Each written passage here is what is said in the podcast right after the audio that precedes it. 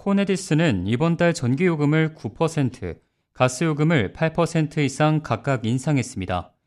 이는 지난 7월 코네디슨이 발표한 요금 인상안에 따라 1차 요금 인상이 시행된 것입니다.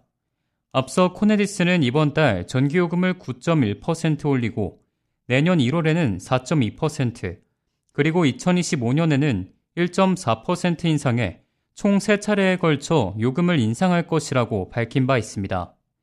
가스요금의 경우 이번 달 8.4%가 올랐고 내년 1월에는 6.7%, 2025년 1월에는 6.6%가 인상될 전망입니다.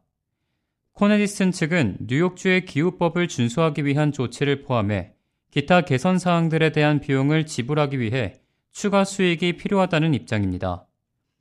코네디스는 당초 뉴욕주 공공서비스위원회에 올해 1월 1일부터 전기요금을 11.2%, 가스요금은 18.2% 인상하는 1년 계획을 요구한 바 있으나 협상이 진행됨에 따라 인상폭이 변경됐고 인상안은 3년에 걸쳐 시행되는 것으로 조정됐습니다.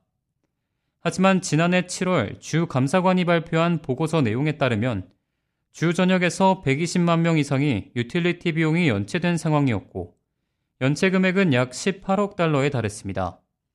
이들 중 60%는 뉴욕시와 롱아일랜드 거주자로 전체 연체 금액의 68%를 차지했습니다. 이에 따라 코네디슨의 요금 인상에 대해 시민들의 우려의 목소리가 나옵니다.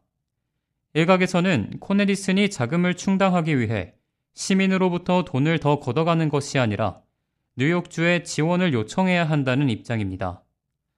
주 관계자는 높아지는 요금에 부담을 느끼는 사람들에게 스냅의 혜택을 받고 있는 저소득층의 경우 매월 청구되는 유틸리티 비용에서 할인을 받을 수 있는 프로그램이 있다며 이를 적극 활용할 것을 당부했고 또 에너지 사용량을 효율적으로 조율해 부담금을 낮추는 것도 도움이 될 것이라고 전했습니다.